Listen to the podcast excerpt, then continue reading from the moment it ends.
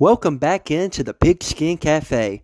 Today on the show, we serve up our takes on Jahmyr Gibbs transferring to Alabama, Bo Nix transferring to Oregon, and finally, we conclude the show by previewing the Alabama versus Cincinnati matchup and the Georgia Michigan matchup. Wesley, take us in. You're listening to the Pigskin Cafe, a podcast covering the wild world of college football. On tap for today are hot takes, controversy, and analysis on your favorite team. Pull up a seat, and your host, Hampton Sipper, will be with you in three, two, one.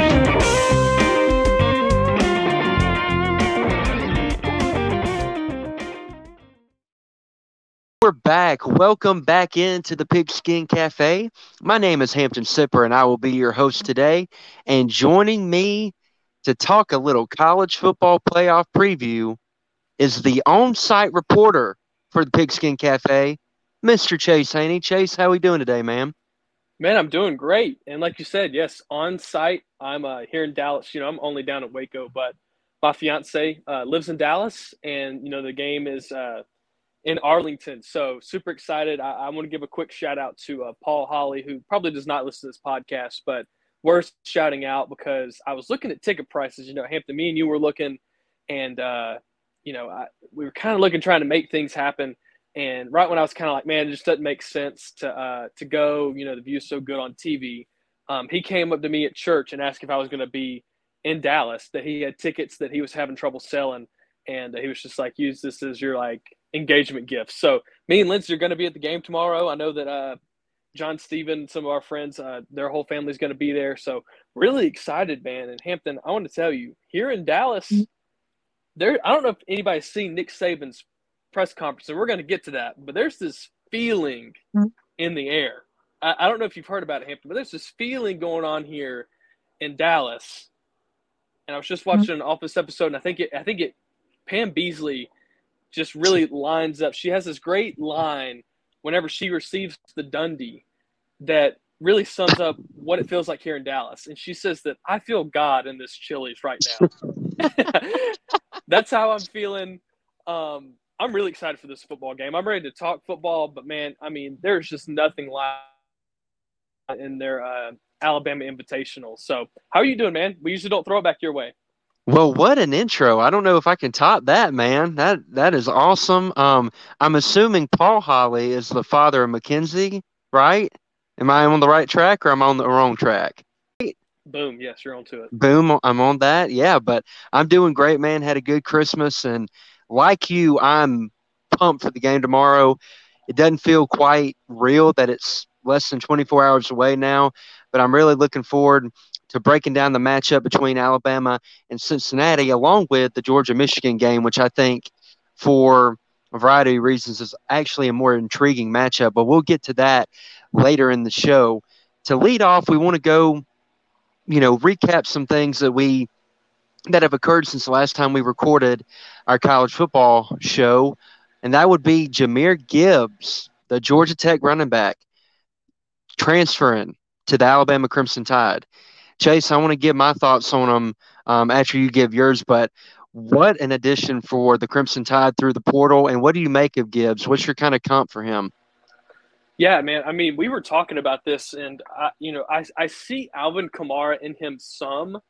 Um, I see Alvin Kamara more in him when he was at Georgia Tech, um, which is which is a really really good sign because I think mm-hmm. that his high school comp was probably Aaron Jones, and not that I like those that. guys are like not that one of those guys is like above the other per se, but more of just like when I think Alvin Kamara, I think of basically a receiver who has running back characteristics. And then when I think of Aaron Jones, I think a little bit more of like a running back who has wide receiver characteristics. And maybe that makes sense, but um, yeah, dude, this Gibbs guy, I mean, he can play. The awesome part is is that he's not some high schooler that has shown that he can play against high school talent. Now, I mean, he went to a, a, a I mean, Georgia Tech wasn't anything crazy this year. They're supposed to be better. Him and their quarterback were really good, and then the rest of the team was completely mediocre. I mean, he showed what he could do on a on an average football team, and uh, if we wouldn't even give him that title, but I think that this we're getting a really really special talent. Um, but I mean, I, I think the proof is in the pudding. You can watch his tape. You can hear what people have to say about him. I, I've, I've really, Hampton, maybe I can toss this to you. Have you heard any kind of like cons to his game of what he needs to work on? I think that I did a pretty good job of setting up some uh, some comps for you, but I don't really know what what does he need to work on when he gets to Alabama and he's got a couple of guys who might be sitting in front of him, but a lot of people chart. What do you say? Well, I totally agree with your comps, and I'm going to disagree with you a little bit. I don't think there's going to be anyone sitting in front of him. I think starting next year, when he arrives on campus, he will be RB1. I think he's that talented of a prospect. Uh, the thing I think he would probably need to work on most is maybe being a little more physical in between the tackles and pass protection. Everything else I think he has in spades. He's electric out of the backfield as a receiver, which you touched on. He has explosiveness to turn, you know, a potential 15 to 20 yard run into an 80 yard touchdown. He can do that at any point in any game. And that's something that's kind of missing been missing from Alabama's running back room the past few years. If you think about Brian Robinson this year, great back, thousand yard back, but not an explosive runner. Only maybe one uh, run longer than 60 yards all year. Jahmyr Gibbs will change that the minute he steps on campus.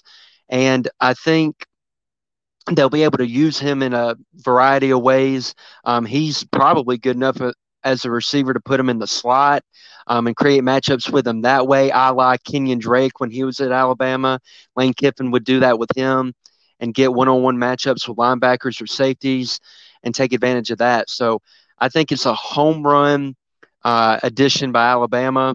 And I believe Gibbs is going to not only help at the running back position, but he's also um, an All American kick returner, a special teams guy. So that's going to add another dynamic. And with Jameson Williams probably going pro after uh, the season concludes, I think Gibbs will be able to step in that role and be serviceable in doing it. Yeah, I think I think the Kenyon Drake tidbit that you just added was something that a lot of Alabama fans see in Gibbs, and uh, I wouldn't be surprised. I'm with you, Hampton, if, if he is the number one guy. I think that that Jase is is, is hurt, um, but man, there's gonna be a couple of people have to clear out of this uh, this running back room before Alabama starts uh, mm-hmm. next season. We'll, we'll just kind of see, and I don't even want to really label who it's going to be, but I think that someone will kind of just realize they can play somewhere else, and they're going to be, you know, somebody's got to be fourth and fifth on the depth chart, even though they might be a four or five star running back. So it's going to be going to be really interesting. Really excited for this. Uh, really excited to get Gibbs, man, in the locker room, see what he's got to bring to Alabama. Mm-hmm. No, absolutely. And the point you made about McClellan being hurt, Roydell is also Roydell Williams is also coming off an ACL injury. Trey Sanders is still recovering from that car accident. Um, he's still playing in the games, but he's not back to what he was pre-accident. Um, so you got, I mean, that's three backs right there that are all kind of banged up. So I definitely think he will vault to the top of that room, and he's going to be a game changer with Bryce Young. Give him a truly game changing back, which I love Brian Robinson. He's done an excellent job this year, but I think you and I would both agree he is not that caliber back. But, you know, we Alabama picked up Gibbs, but they also got Eli Ricks, which I don't want to spend a whole lot of time discussing him other than to say what another incredible pickup from the portal. Nick Saban is already doing it better than anybody. He's an all American type player, really long, great speed, good ball skills, physical as a tackler, um, and he will be starting next year. So it's a need that need to be met, especially with Josh Jobe and Jalyn Armour-Davis potentially leaving the program, and that leaves with, um, you know, leaves you with Kool Aid and Khyree Jackson. So um, I think that's going to be very um, interesting with him kind of coming into the fold and him being an immediate impact uh, player for that Alabama defense next year. So um, with that, I'm, Chase, I'm really do you have excited. any thoughts yeah. on Ricks? Yeah. I was just going to say, I, am really excited too. I think that whenever you, uh, I think we were all kind of expecting to get one of these kids that ended up with A and M, but I mean, I know we were all really excited when we saw that he fled former five star. Um, again, I mean, I, I, put this in our GroupMe. I mean, Saban went from recruiting 18 year olds to recruiting 20 year olds. So really excited to see what uh, what happens with these transfer guys coming in who I feel like can really make an immediate impact. Mm-hmm. Absolutely, and I love last note on him is that he comes in wearing number seven, which is kind of a troll job to LSU, who kind of gives the number seven to their best defensive back. I mean, Patrick Peterson wore it. I believe Stingley wore it this past year. He was probably going to wear it if he stayed at LSU for his junior year. So I kind of appreciated that troll as an Alabama fan. I thought that was pretty pretty funny by Ricks, and can't wait to see him play for the Tide next fall. Now, final bit of transfer news before we look ahead to the games tomorrow. Mr. Bo Nix, Mr. Auburn himself. I thought he was going to go to UCF. Thought he may go to Ole Miss. And he surprised everybody and went to Eugene, Oregon and followed Dan Lanning, the Georgia defensive coordinator, who's now the head coach at Oregon. And he's going to be their quarterback next year. And after what I saw last night from Anthony Brown, he might be desperately needed. So, Chase, I want to ask you two questions, man. What do you think of Bo's decision to go to Oregon, and what do you think his fit out there is? Do you think he'll thrive in that um, that offense and that conference? Man, that's those are two really good questions. I think that uh, I think this makes a lot of sense. Um, I think that um, he's a playmaker he plays the best whenever things kind of are, are falling apart, whenever he can kind of be the guy. And I think that's what Oregon needs right now. I think they're turning the page. And if you watched that game last night, and really if you've watched Oregon all season, I mean, it, it, it seems like a like a tide that goes in and out. There's sometimes it looks like they have a quarterback, and it looks like they're this really good football team. But then they get hit in the mouth, or all of a sudden they throw something they haven't seen before, they just it's like they get stunned like they've thrown a flashbang in there and they just don't know what to do. They don't really they can't get anything going. I think that bo maybe in those uh, in those positions might be able to just make something happen. And I, I think football really comes down to hey instead of on first down we get sacked or we only you know we lose a yard or get a yard you can turn that into maybe getting three. Because you've got a quarterback who who kind of understands the situation just a little bit better even though he has his own flaws. I think this fit makes a lot of sense to me. And I, I, am honestly kind of excited to see maybe Oregon's going to be able to stay with the USC in, in uh, the Pac 12. And it's not going to be just like Lincoln Riley to the championship and USC's back. I, I, I'll be glad to see them have a little bit of competition out there. What do you think? Do you, do you like this fit? Where did you, if you didn't like this fit, where was maybe the second place that you thought that he uh, could, should have considered going? I definitely like the fit for him. Kind of a fresh start, easier conference, and I've heard really good things about the offensive coordinator that they hired. I believe his name is Kenny Dillingham. Um, a lot of people were very high on him as a play caller and quarterback developer. And I think kind of getting out of the SEC, getting out of that spotlight will be good for Bo and his development. If I had to pick a team that I think he probably should have gone to, if it weren't if it wasn't going to be Oregon.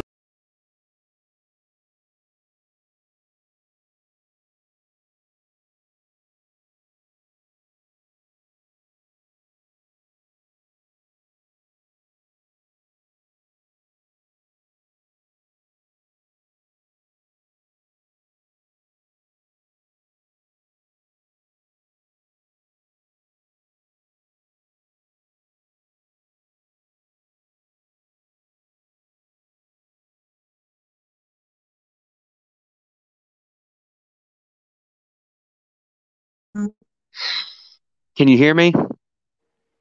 Yeah, I'm sorry, dude. I'm back with you now. I don't know why it keeps going in and out. Who knows, dude? Who freaking knows? What's the last thing you heard? Um, I didn't hear. I, I heard uh, the second option. You, I didn't hear who you said, but you said like I think a, a, a good second. Oh, stop. I think a good second team for him to consider going cut out. Okay, well, I left you hanging. I left That's you right. the teams, yeah. man. Okay, all right. Well, I know All right, I know what I'll say. I'll just condense it Wait, so I don't. Can you hear me? I apologize. Yeah, yeah, I apologize, dude. I, I don't. I don't know if it's if, if this is SteamYard or StreamYard if this is uh, the Wi-Fi, but I was I wasn't even on the Wi-Fi whenever it was kind of doing this to begin with. So I don't know. Yeah, who know who who knows? It's just been. Hey, we'll just do our best.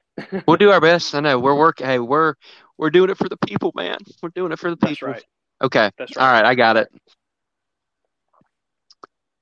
I think a good second option for Bo if he hadn't gone to Oregon would have been Ole Miss. Uh, I think with Lane mm. Kiffin's ability to develop quarterbacks and kind of scheme around their strengths. I mean, look what he did for Blake Sims, a former running back. He kind of utilized his legs. He implemented a lot of screens, a lot of quick game, and the deep ball because Blake Sims actually threw a really pretty deep ball, um, and it helps when you have Amari Cooper on your team too.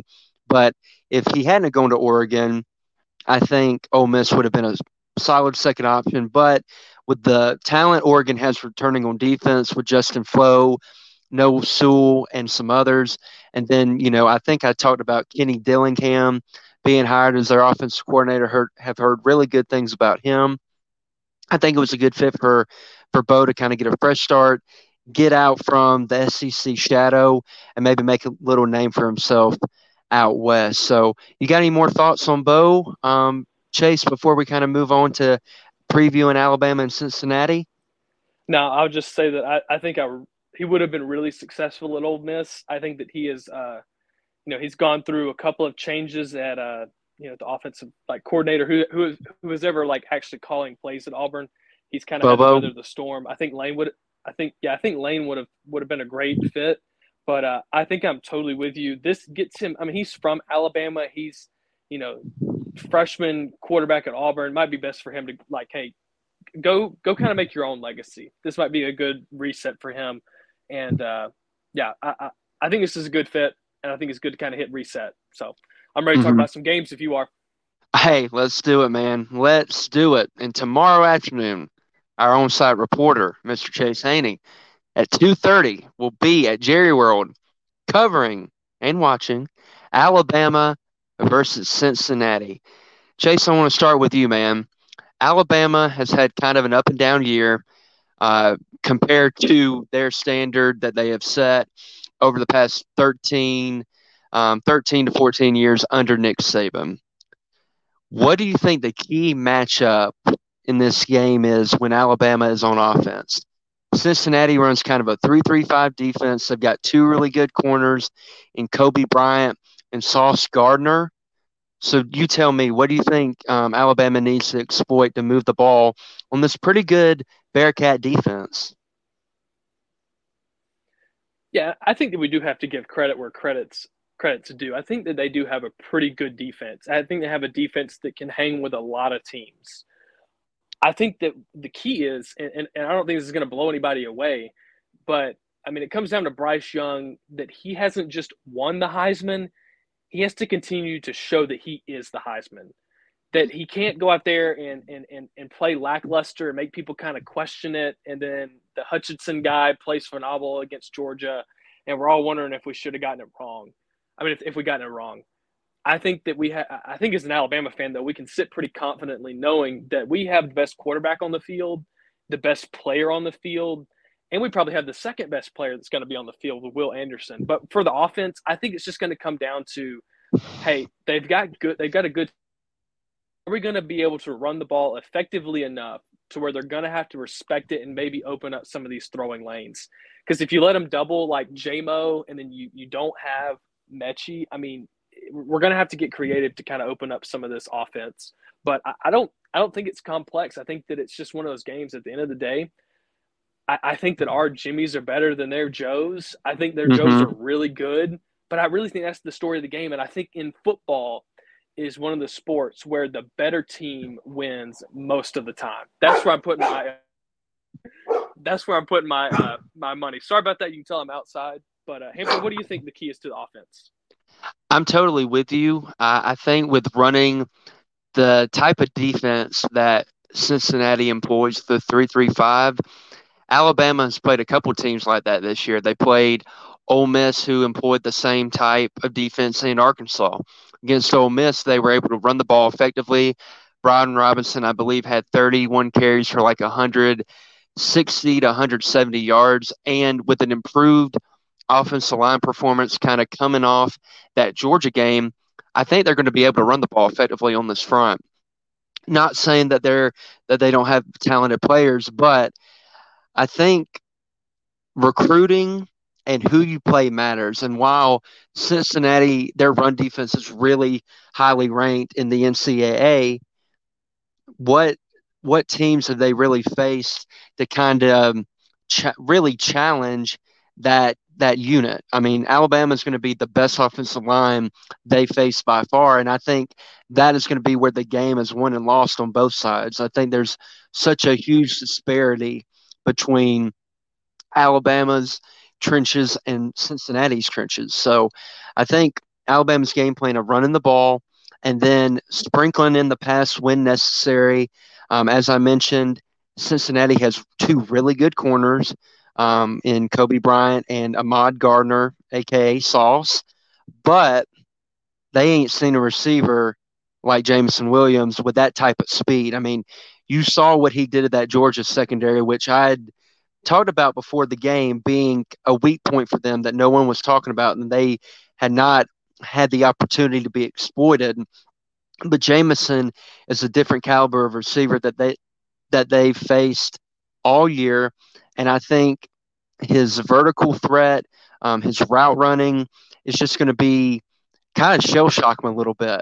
And I'm very interested to see um, Chase, which I know you're going to be excited to hear this, but they've been talking about some of these younger receivers kind of stepping up in John Metchie Metchie's absence because he's out for the year with an ACL, kind of like you mentioned. But what do you make of Nick Saban mentioning a JoJo Earle, a Ja'Corey Brooks, who's been playing a significant role here as of late, and drum roll please, Agiye Hall has been mentioned two or three times in the past week. What do you who are you looking to kind of emerge from that young receiver group to kind of give um, get the Alabama offense a boost in the wake of John Metchie being injured? Yeah, and Hampton, I think that we've we've noticed that that they they've mentioned a lot of these freshmen receivers, including Hall, which I think was surprising for all of us. And then when we heard it a, like you know a couple more times, we were really surprised. But I, will speak on this a little bit. I want to say one more thing. I think that Alabama has to stay patient in this game. They're going to mm-hmm. feel the pressure to blow out Cincinnati because it's like, hey, this is a team that we typically have to pay to play. Like we typically got to pay them to come to Tuscaloosa. It's going to be really easy to get in that mindset. And I think Saban's done a great job up until now. If you've watched the interviews, I think the, the mood is there that they're going to take care of business. But I think it's just staying patient, even when, you know, it, it might be seven to three at the end of the first quarter or something like that. But I would love to see some of these freshman receivers start to come alive and start to make make somebody like if it's Michigan or if it's Georgia, all of a sudden you have a whole, I mean, almost a whole different receiving corps. Mm-hmm. If you mm-hmm. really think about it, because it's not like Slade is contributing a whole lot of, of dynamic playmaking. But I mean, shoot, if you just get, let's say JoJo the or like JoJo the ball, and you're able to give Hall the ball, and I mean, you add in Leary, you add, I mean, there's some, you could add in Holden. There's so many guys that haven't gotten the ball much up until now that if you could sprinkle it in and just make them dedicate another 30 minutes worth of uh, watching film, I think that means a lot in the long run. I think it impacts the game some this game, but it'd be really nice to see that, you know, if you're hoping to play, um, you know, in, in the national championship. But yeah, I'm really excited to see some of these freshman um, receivers. Hampton, I guess, because you know a lot of there's a couple of these guys that have different statures and different characteristics which one are you the most excited about if they do get into the game which one are you excited to see make the biggest impact uh, and I'll leave it at that. I won't say which one do you think is going to make the biggest impact. Mm-hmm. Which one would which which kind of characteristic, which uh, name do you want to see make a big make a big impact? Yeah, well, before I answer that, you talking about Alabama being patient. Well, that is so ironic when Nick Saban talked about today, he can't be patient about anything, and even sitting hey, in a chair. Right. um, so I had to bring that up. I thought it was a really uh, funny and wholesome clip of uh, of Saber there. But Chase, I'm gonna be honest with you. Nothing would delight me more. Nothing would delight me more than for Mister Agiye Hall to have his Derrick Henry Sugar Bowl game. Do you remember? Do you remember Derrick Henry in 2013? Hadn't played much his freshman year, but he gets in that Sugar Bowl against Oklahoma, and I think he had nine touches for like 160 or 70 yards and a touchdown. Do you remember that? I do. I think that was back in the days where we were already spoiled, and we always felt like the backup running back was always better. Better. I remember yeah. that game. I remember that game for sure. Well, hey, well in that case he was better. He he was an absolute monster that game, and if Alabama would have given him the ball probably five to ten more times, they probably win the game. But I digress.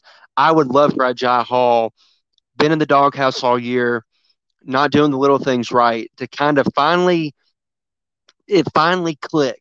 You know, everything, you know, he starts practicing better, pays attention to little things, and he gets rewarded with playing time. And he goes out there in the biggest stage and has an outstanding game because I think he has all the tools, uh, not only with his height, but I think he's got great contested catch ability. Um, he's got good speed for his size, and he's kind of a different look than what Alabama has right now, with Jameson Williams kind of being, you know, that speed guy. Well, also he's good in the intermediate area because he's a good route runner. But Agiye is just a bigger framed receiver that Alabama hadn't had in a few years, and that would be awesome to kind of see him the journey that he's kind of been on because I know even my friend Thomas Watts who um, has been on um, our podcast before he talked about I think when Alabama played New Mexico State at the end of the year when Agiye got in that he really um, blocked well which I know that seems like a small and insignificant thing but that kind of shows maybe even as early as then, he was focusing on doing the little things that he needed to do to get on the field. So my answer would be Agiye Hall. And before we move to Alabama's defense versus the Cincinnati offense, who would you like to see kind of break out uh, in this game? Yeah, and I think Hall. I think every Alabama fan, if if you know the depth chart, if you know recruiting, and you kind of know the the drama that's happened behind the scenes, you want to see Hall go in there and make it very clear that we are very glad that we have him and that he is going to stay instead of us getting the uh, last name. Getting uh, go ahead. What you uh, you cut out for a minute. I'm sorry, the LSU wide receiver that we uh, Boutte. Yes, Kayshon yes. Boutte. It'd be, yeah, it'd be great to see Hall say no, no, no. Like like I'm here and I want that spot. Um, but man, if I had to kind of throw a name out there, it'd be really cool to see Christian Leary. You know, he keeps his name keeps coming up as just this kind of switch army knife. Um, it'd be really cool to see Leary get out there and just prove to be this guy that's just a matchup problem. I would love to see that, and I think it'd be a really cool instance of our Jimmys being better than their Joes. It's like we've got this freshman that we don't even know what to put. In, I mean, he lines up in the backfield sometimes. You've seen Cooper Kupp do that a lot in the NFL. Um, you know, I, would love to see kind of that, just like we're moving him all over the place because he's just that dynamic. It'd be really cool to see him have a really big game. Mm-hmm. No, I'm with you, Chase, and he has done a good job in the limited snaps that he's gotten. Had that touchdown versus Arkansas, and has really good speed. I would love for him to get that opportunity to shine a little bit more on a brighter stage and to have a little bit more of an advanced role in the offense. So, totally with you there. And I think Alabama is going to be able to do, if they can establish the run, they'll be able to do kind of whatever they want on the Cincinnati defense. Now, switching gears, what do you make of Alabama matching up with the Cincinnati offense? We know Desmond Ridder is a really good college quarterback, kind of a dual threat. They've also got Jerome Ford, who used to be at Alabama, who's had a really good career for himself at Cincinnati which I'm happy, you know, happy to, for him. What, uh, how do you think the Alabama matches up with the Cincinnati offense? Man, and I, I hope this doesn't come across as disrespectful. I think that Cincinnati. it's never a good start. I think Cincinnati's run game will, will prove that it that it's the real deal. But I don't know, man. Like Ridder just doesn't strike me as this like he's going to come out there and beat Alabama. I think he's got a mm-hmm. lot of film that they've had plenty to study. They've kind of built this program around him. But I mean, he's not like going to be the first round, like, you know, the first pick overall in the draft. I mean, he, he's had plenty of time to kind of prove his worth. And I'm not saying that he's a horrible quarterback. I think that he can make plays, but I think that Alabama, like their defense, is really going to get after him and, mm-hmm. and really show him something he, he hadn't seen bef- like before. And I know they played Georgia last year, but I think that we've just got a really good uh, I mean, good good linebackers. We got really good uh, edge on the, on our defensive line. Um, I I see him making some plays, but I I think that we'll see him multiple times look like he doesn't really know where to go with the ball.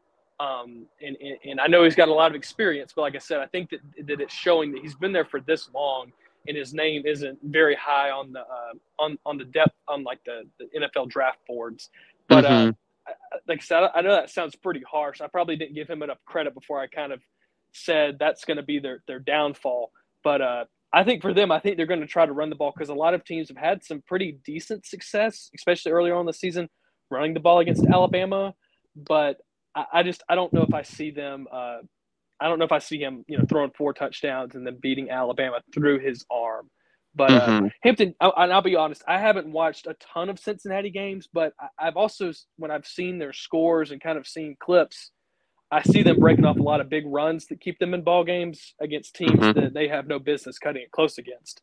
What, what, do you make? You, you're probably a little bit more knowledgeable and can probably give a little bit more uh, of substance to this conversation. What about the Cincinnati offense might give the Alabama defense some trouble, or do you think they give them trouble at all?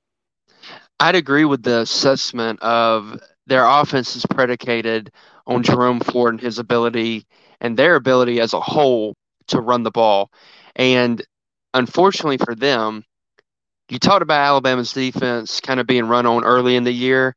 Really, that Florida game was the only bad outcome um, as far as opponent rushing against Alabama all year. For the rest of the year, Alabama's run defense has been elite. They've been uh, top of the country, been really, really good. And that's going to definitely affect Cincinnati in this game. So, what I look for them to do is Desmond Ridder is a good quarterback, but kind of like you said, it's like each year, he kind of, I, I, this isn't an exact comp. He kind of reminds me a little bit of Kellen Mond from this angle. You know, year, it you know he was people were like, oh, he's going to make his jump the senior year. Same thing kind of happened with Ridder after they played Georgia in that bowl game. Everyone was thinking, oh, he's going to jump and elevate his game and become a first round quarterback. Well, that really hadn't happened this year. And you're kind of waiting and waiting and waiting for him to fully maximize his potential. And at some point, you just kind of have to accept that he's a really good college quarterback, but I don't think he will ever be a top shelf NFL quarterback, and he will definitely not be an early round pick, in my opinion. But I think with Alabama being able to shut down the run, it's going to put the game more on his shoulders. They've got a couple good re- receivers, but I feel good about the matchup of Kool Aid McKinstry and Jalyn Armour-Davis against those receivers. And I would look for Cincinnati, and I believe Luke Fickell touched on it today, to kind of employ some trick plays, being more aggressive on fourth down, and kind of changing up tendency to keep Alabama a little off um, off balance and kind of catching them by surprise a little bit. But overall, I don't see a path where they're just going to go up and down the field in Alabama, especially when uh, the best opponent they played all year was Notre Dame, and they definitely didn't do that against Notre Dame. And I would take Alabama's defense over Notre Dame. And, you know, the rest of the schedule, kind of like you said, was pretty lackluster. And they went through a stretch there where they were having one score games with teams that they had no business having one score games with. So I feel pretty good about Alabama's matchup on both sides of the ball. Before we move on to Georgia Michigan, Chase, give me a score prediction and how about give me a player of the game? I, I will firstly say I think that I was trying to think of who does Ridder remind me of. I think that Kellen Mond and I think comparison. I think that is phenomenal. I, I can't remember who I was thinking of because that one was really like so accurate. Doesn't mean because Kellen Mond was you know A and M you know ended the season at what six, eight, something like that, top ten. Like yeah, they were five. A, they were yeah, five last have, year. you can have a really good college football team with a quarterback who isn't like made to be in the NFL. Like that's that, that's all we're saying. We're not saying this guy's trash.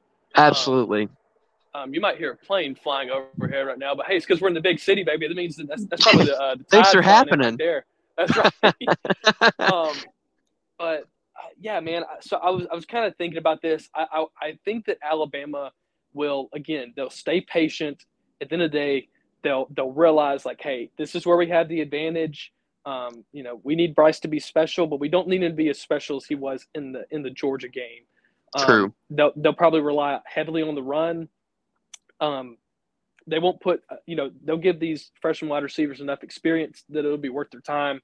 But uh, I think they'll do what they have to do to win, and uh, that's what I think. That's they'll try to keep people not getting hurt and stuff like that, putting them in uh, risky positions, and and all that to say, I, I think that I, I, give this game about a about a ten point spread. I know a lot of people would probably be like, "Oh man, ten points." I'm gonna put this one at about 24, 34 Bama. Um, okay. But you know how it is predicting these Alabama games this year, especially with the spread. I mean, just adds a whole different level to it. So I'm interested interested to see what you have to say because I, I mean, you could go, you know, you could really increase that, and I wouldn't be surprised if the game actually ended up that way. What What do you? I'm thinking Alabama 38, Cincinnati 20. Uh, I think your assessment of Alabama doing what they need to win the game and then kind of shutting it down, similar to what they did against Notre Dame last year. If you remember, they got up on them early. It was like 28 nothing at half. And then they kind of cruised to a victory, didn't show too much, kind of get in, get out, and then look forward to the national championship. Because while Cincinnati is a really good team, they need to be respected and commended for the job they've done this year it's not going to be what I think the brawl and the te- the physical toll that will be had on both Michigan and Georgia. I think Alabama kind of they definitely got the easier of the two matchups, and it's going to benefit them for the national championship game if they end up winning. So I'm going Alabama 38-20, and I'm going to go with who am I going to go with my player of the game? You know what? I'm going to go Jahleel Billingsley. I think Jahleel Billingsley is going to finally have his coming out party. There's going to be a lot more 12 personnel possibly with John Metchie being out. Maybe rely on him and Cam Latu a little bit. Give me Jahleel Billingsley to have a really solid game, and his emergence would be huge for Alabama going down the stretch. But with that, Chase, if you don't have anything more to add on the Alabama Cincinnati matchup, let's transition to Georgia Michigan because this is the matchup that I think as a if I was just a college football fan, not an Alabama fan, this is the one that really gets me excited because I think we have two very similar teams playing and I think we're going to have a really close game. So give me your overall thoughts heading into this matchup of how Georgia and Michigan kind of stack up to one another and do you think either team has a real edge, or do you think they're pretty dead even all across the board? Yeah, I think that they've. I think that both teams have good defenses. I think that it, it's going to be really interesting to see walking away who has the best defense, because I I feel like I don't know. There's there's a part of me that feels like, man, Michigan's got a great defense, but they finally have a quarterback that's kind of my storyline for Michigan's season and them going into this game is that they finally have a quarterback who can make plays and who's a difference maker. Um, and again, I, I think that in big games, I'm actually going to stick to this. I think in big games, it comes down to who has the better quarterback. I think you see this a lot in the NFL. Why is Aaron Rodgers always at the top? Mm-hmm. Better quarterback. Why is Tom Brady's always at the top? It's because he's Tom Brady. Like that's why you constantly see these names every once in a while there'll be a team that sneaks in, but they don't typically make it as far. So um, it's going to be interesting to see what JT Daniels uh, and uh, what the postman can do for Georgia. Uh, or uh, is that right? Did it's I, the mailman. It was mailman, close. Yeah, that's Stetson. Right. Yeah, Stetson. That's right. Um, Yeah, I, am I'm, I'm going to be honest. I haven't watched too much Michigan football. Um, for Georgia, it really comes down to hey, can you just kind of brush off the loss to Alabama and just get back to what you were doing to, to begin with? Um, I don't I don't know. Georgia kind of strikes me as that team that when when when they're playing and they're motivated, they're ready to go. But it only takes a couple of things, a couple of missteps, and they're kind of doubting their whole team culture. Um, mm-hmm. I, I, I feel like I feel like Harbaugh has been put on the hot seat, and he's playing a little bit kind of like Cincinnati, where it's kind of hey, this is our first time here. Like we're gonna have fun, we're gonna play our hardest. I wonder if Georgia kind of comes in not wanting to mess up, and then all of a sudden it's down seven to nothing, ten to nothing, ten to three. So um, I'll wait and give my uh, score prediction uh, after you kind of hear what you have to say, because I know you've been able to watch and kind of analyze Michigan's defense is, is really showing out this year and mm-hmm. uh, showed that they can really run the ball against you know Ohio State, who is supposed to have a really good defense, especially a good defense line. So, what do you make of all this? This is a great matchup. Absolutely, it is, and before I kind of dive into more of the breakdown, the point you made about Georgia kind of getting back to what they were doing pre Bama or kind of rebounding from that loss, I think that's a big thing. Georgia's been known to let games and losses beat them twice. Uh, if you remember when they played Alabama, I believe it was in 2018, they go play Texas in the Sugar Bowl, and they get they get embarrassed. That was the famous Sam Ehlinger. Um, We're back. No, you're not. But they beat Georgia, and I think that game against Alabama, losing it kind of deflated them, and they lost that game, this other game because of it. And I'm just wondering if they're maybe looking a little bit ahead to that uh, potential Alabama rematch if they do win this game. So that doesn't really factor in to how I believe the game's going to go. It's just something I think we need to keep in mind. Now, for the breakdown of it, Michigan, I don't think is getting enough credit for how well they match up in the trenches against the Georgia on both sides of the line of scrimmage. On offense, their offensive line won the Joe Moore Award for the best offensive line in college football, and they've kind of shown that throughout the year. They've been able to run the ball really effectively. I think they're averaging like 240 yards on the ground. They've got 39 rushing touchdowns, led by Hassan Haskins, who's a really good back. They've got a couple other complementary backs that have been really good for him as well. And that the Georgia defensive line just completely dominates them um, and takes them out of the game. So you add their ability to run the ball, and I know that feeds into Georgia's ability to stuff the run. But I think the difference with Michigan this year, and you touched on it, Chase, their quarterback, Cade McNamara, while I don't think he's a game changer, he has shown the ability to hit play action, vertical shots down the field and open up that run game a little bit more and take advantage of safeties kind of creeping up to stop the run. So in a game like this, you're going to need to hit a shot play or two to really put some points on the board and to put pressure on Georgia. Um, and he, you know, I like him and JJ McCarthy, I believe is the name of the backup quarterback that they sometimes rotate in there to kind of provide a little bit of a dual threat um, look to the defense. So that's something that Georgia will be having to prepare for. And he he's able to throw as well. So they can give you two different looks with that. I really like their freshman receiver, El- Andrel Anthony. Um, a couple tight ends that they have are really solid, along with the rest of their receiving corps. And Josh Gattis has done a really good job this year, kind of tweaking that offense and making it more modern. You know, they're still predicated on smash mouth physical football and running the ball, but he's also implemented spread principles, some RPO, um, a little, you know, trick plays, screens, reverses to kind of keep the defense off balance. And I've, I've really liked some of the play designs that he's had this year, um, not just in trick plays, but in RPO, scheming guys open.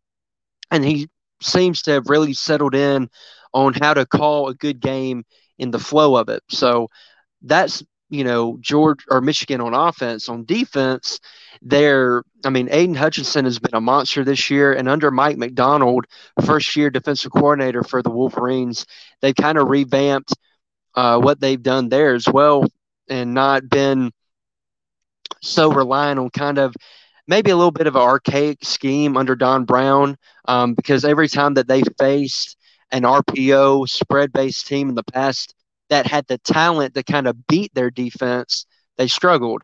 See Ohio State for the past five or six years. But this year, they made an adjustment to kind of be able to better defend a spread attack, and it's paid dividends for them. So, Michigan, I think, matches up really well with Georgia.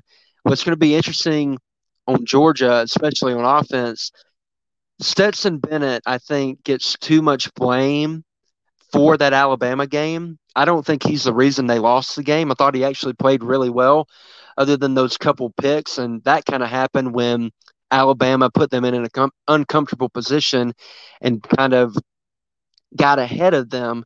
But I'm interested to see if they do employ JT Daniels at all during the game.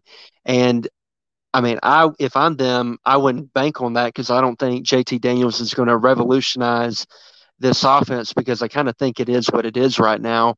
Um, but I think Michigan matches up really well on both sides. Um, I know Georgia's defense will probably, um, I mean, I know they'll play a lot better than they did against Alabama due to the type of attack that Michigan runs. But I think Michigan's going to be able to make some plays out there. Georgia's going to probably try to commit um, to stop the run and force the game on Cade McNamara, and I think that is their best path to victory. But it's a really interesting matchup, Chase, because uh, Michigan matches up with Georgia a lot better than people are giving them credit for. So, what do you make of all that? I know that was long, a lot to break down, man, on that. But what do you make of um, that analysis? And then give me your score prediction for this game. How are you feeling about it? I, I think I think you teed this up really well because, I mean, we talked about Jimmy's and Joe's. This is one of those that there's not a clear separation. I mean, you know, I, I'm I'm really interested to see how this game plays out. It's one of those that you will tune in on. I, I did see where, uh, and I don't know what to make of this. It's like they surveyed Twitter, or somehow Twitter did some kind of uh, analysis and said that the majority of the country is cheering for uh, Michigan. But I, I, think the only thing you can really conclude from that is the majority of Twitter is cheering for Michigan. Yeah. But Jimmy's and Joe's aside, I guess what I've been trying to kind of think of this game more in the sense of the mentality and who has the edge mentally. Because physically, I think I agree with you a whole lot of just like they they line up pretty pretty similar. Um, both really good teams line up pretty well, and it's going to be a really physical game. Um, I think the most telling win wasn't that Michigan beat Ohio State when we all kind of were like, yeah, you know, Ohio State's kind of had a down year. Um, what they kind of showed me was they can go in and win a uh, win a game like against Iowa whenever they they went in there and absolutely destroyed Iowa when we thought that Iowa was going to have a chance to knock them out. Mm-hmm. They showed me that they can win two games. So I think what this comes down to for me is think about it like this: this is a this, there is no statistical analysis here I want to ask you something, and th- you give me a number, but okay. just kind of a ballpark. If you know Alabama beats Georgia, let's say Georgia ends up in the Sugar Bowl, like they did when they played te- when they played Texas. Who cares who they play? How many people opt out of that game? One lost Georgia that has to go to the Sugar Bowl for some reason. How many Georgia players opt out of that game? They're on this team this year. I'd say like nine. See, and that's I think that's kind of where I'm sitting is that they kind of have the they still had the loss. They are kind of like, man, we lost and we still got in. It's not like they lost now they're playing in the Sugar Bowl and they have nine guys opt out. But I wonder if mentally, mentally they're kind of like, I mean, we kind of had a loss to spare. And that didn't really get you up in the morning, get you excited to go try to, you know, be a better football team so that you can correct on your errors. I think that they might have nine guys who might have kind of opted out of this game mentally. Mentally, okay. I don't, I don't know if that really makes too much sense, and it might be wildly wrong. But I just Georgia plays with this when they when they get really excited. Like they can show up and really play some ball. But man, it seems like when they make mistakes, like you said, they let one loss turn into two losses. I'm really wondering if that's what happens this time. I'm actually going to go with Michigan, and I'm going to go Michigan 35 to 27. What do you Whoa. think about that? Where are you at on all this? High scoring game. Okay, I like it. I'm with you on the Michigan pick. I got Michigan 24 to 20. I think it's going to be a defensive battle because neither offense is particularly explosive. So I think it's going to be a field position game, taking advantage of the opportunities when they, you know, when you get them. Turnovers, I think, will be a little bit of a factor. And what it comes down to in my mind, who do I think can run the ball more effectively? Do I think Georgia can run it more effectively or Michigan? And I've got to go with Michigan just because of I think their offensive line is really, really good. And I think, like I said, they match up with Georgia well on that front. And I really like their backs. Um, and Josh Gattis, I think, will become, will come up with innovative ways to kind of um, string together some runs, uh, maybe even do an extension of the running game with those screens that I was talking about earlier, um, some of those jet sweeps. So I like Michigan in this one, and Georgia can easily win this game. So it's not like uh, I'm wholeheartedly believing in this, but I think. And here's another thing. Final final point I'll say before um, before we conclude here. This is Georgia's year. Like if Georgia doesn't win this year, when are you going to win? Because you got the most senior laden, experienced team that you're going to have with all the super seniors and the COVID seniors. So you've got to think guys on that team are like, this is our chance. This is when, you know, this is our year. And I think losing Alabama put a little bit of doubt in their mind. And like you said, I'm interested to see kind of how they respond. And Michigan, on the other hand, no one was picking them this year. And they kind of come up out of nowhere. And really, they should be undefeated right now because they should have lost the Michigan State game. They dominated it until they bungled it away in the closing seconds. But I think they're going to finish the drill and then it's going to set up an Alabama Michigan national championship game. That's going to be a whole lot of fun to dissect and watch. But Chase, you got any closing thoughts before we get out of here tonight, man?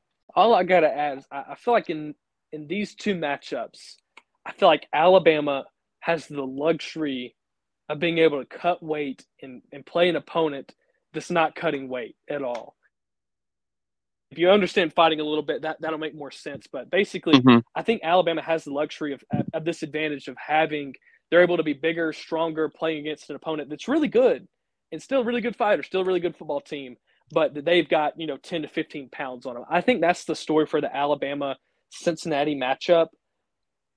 But in this in this Georgia Michigan matchup, both teams are cutting weight, so it's not really an advantage either side. And I would just say, last remark is sit back and enjoy it. This is if if there was any pro or any you know anything that we get to just enjoy about this playoff, whether you advocated for it or you're against it, is that there is this matchup. If you get one more excellent football game of uh, number two versus number three, and then you get a national championship. But don't skip to the national championship. Enjoy this number two versus yeah. number three. And uh, man, it's it's going to be a great football game. Just kind of watch it for what it is. Don't don't start wondering who's going to play against Alabama or Cincinnati, uh, I would just say sit back and just enjoy it because it's going to be a really fun weekend of, of uh, college football. But uh, that game is going to be a spectacular matchup. Even if one team is clearly better, I think that it's still going to um, still they're both going to duke it out. You got any last remarks? Just that I wholeheartedly agree with your point about and your kind of comparison with the fighting and the cutting weight type aspect of it. It very much reminds me of in 2018 Alabama had to go play Oklahoma in the Orange Bowl. It was really humid. And I think Alabama, while they won that game comfortably, it was still a more difficult matchup than when Clemson at the same time had to go play Notre Dame. And they were able to look ahead to Alabama and game plan for Alabama, not really look, you know, ahead to Michigan or not to Michigan. Uh, look at Notre Dame. They were able to look ahead to Alabama. So I think it's a similar scenario this year with Alabama being the Clemson in this situation. So I think it's a dynamic point by you. And I am wholeheartedly with you about looking forward and savoring this game. It's one of the few final college football games this year. Going to be an epic matchup. I mean, what more could you want? What more could you want other than if you're Danny Kanell or some other guys that are complaining about too many bowl games and cover the sport for a living and don't like the sport? Um, then I don't know what more you could, what more you could want than those playoff matchups that are going to be taking place tomorrow. And we will be back next week, hopefully recapping both of the results of both games. And uh, we appreciate everyone for listening and joining. If you haven't checked it out, be sure to go check out my interview with Alfredo Arteaga, uh, co host of Three Yards Per Carry and an influential voice in the Miami Dolphins fan community. We talked a little bit about the Dolphins and Tua and their upcoming matchup against the Titans. Really fun conversation. Have received a lot of great feedback. So if you haven't gotten a chance to listen, be sure to do that today. Uh, be sure to follow us on social media if this is your first time listening to us. We truly appreciate it. Have a lot of fun stuff going on there. Uh, we're available wherever you get your podcast, and we'll be back next week. Like I said, recapping the results to both of these games, and the Pigskin Cafe will be closed for now. But until next time, we hope everyone has a happy new year, and we hope everyone chews on that.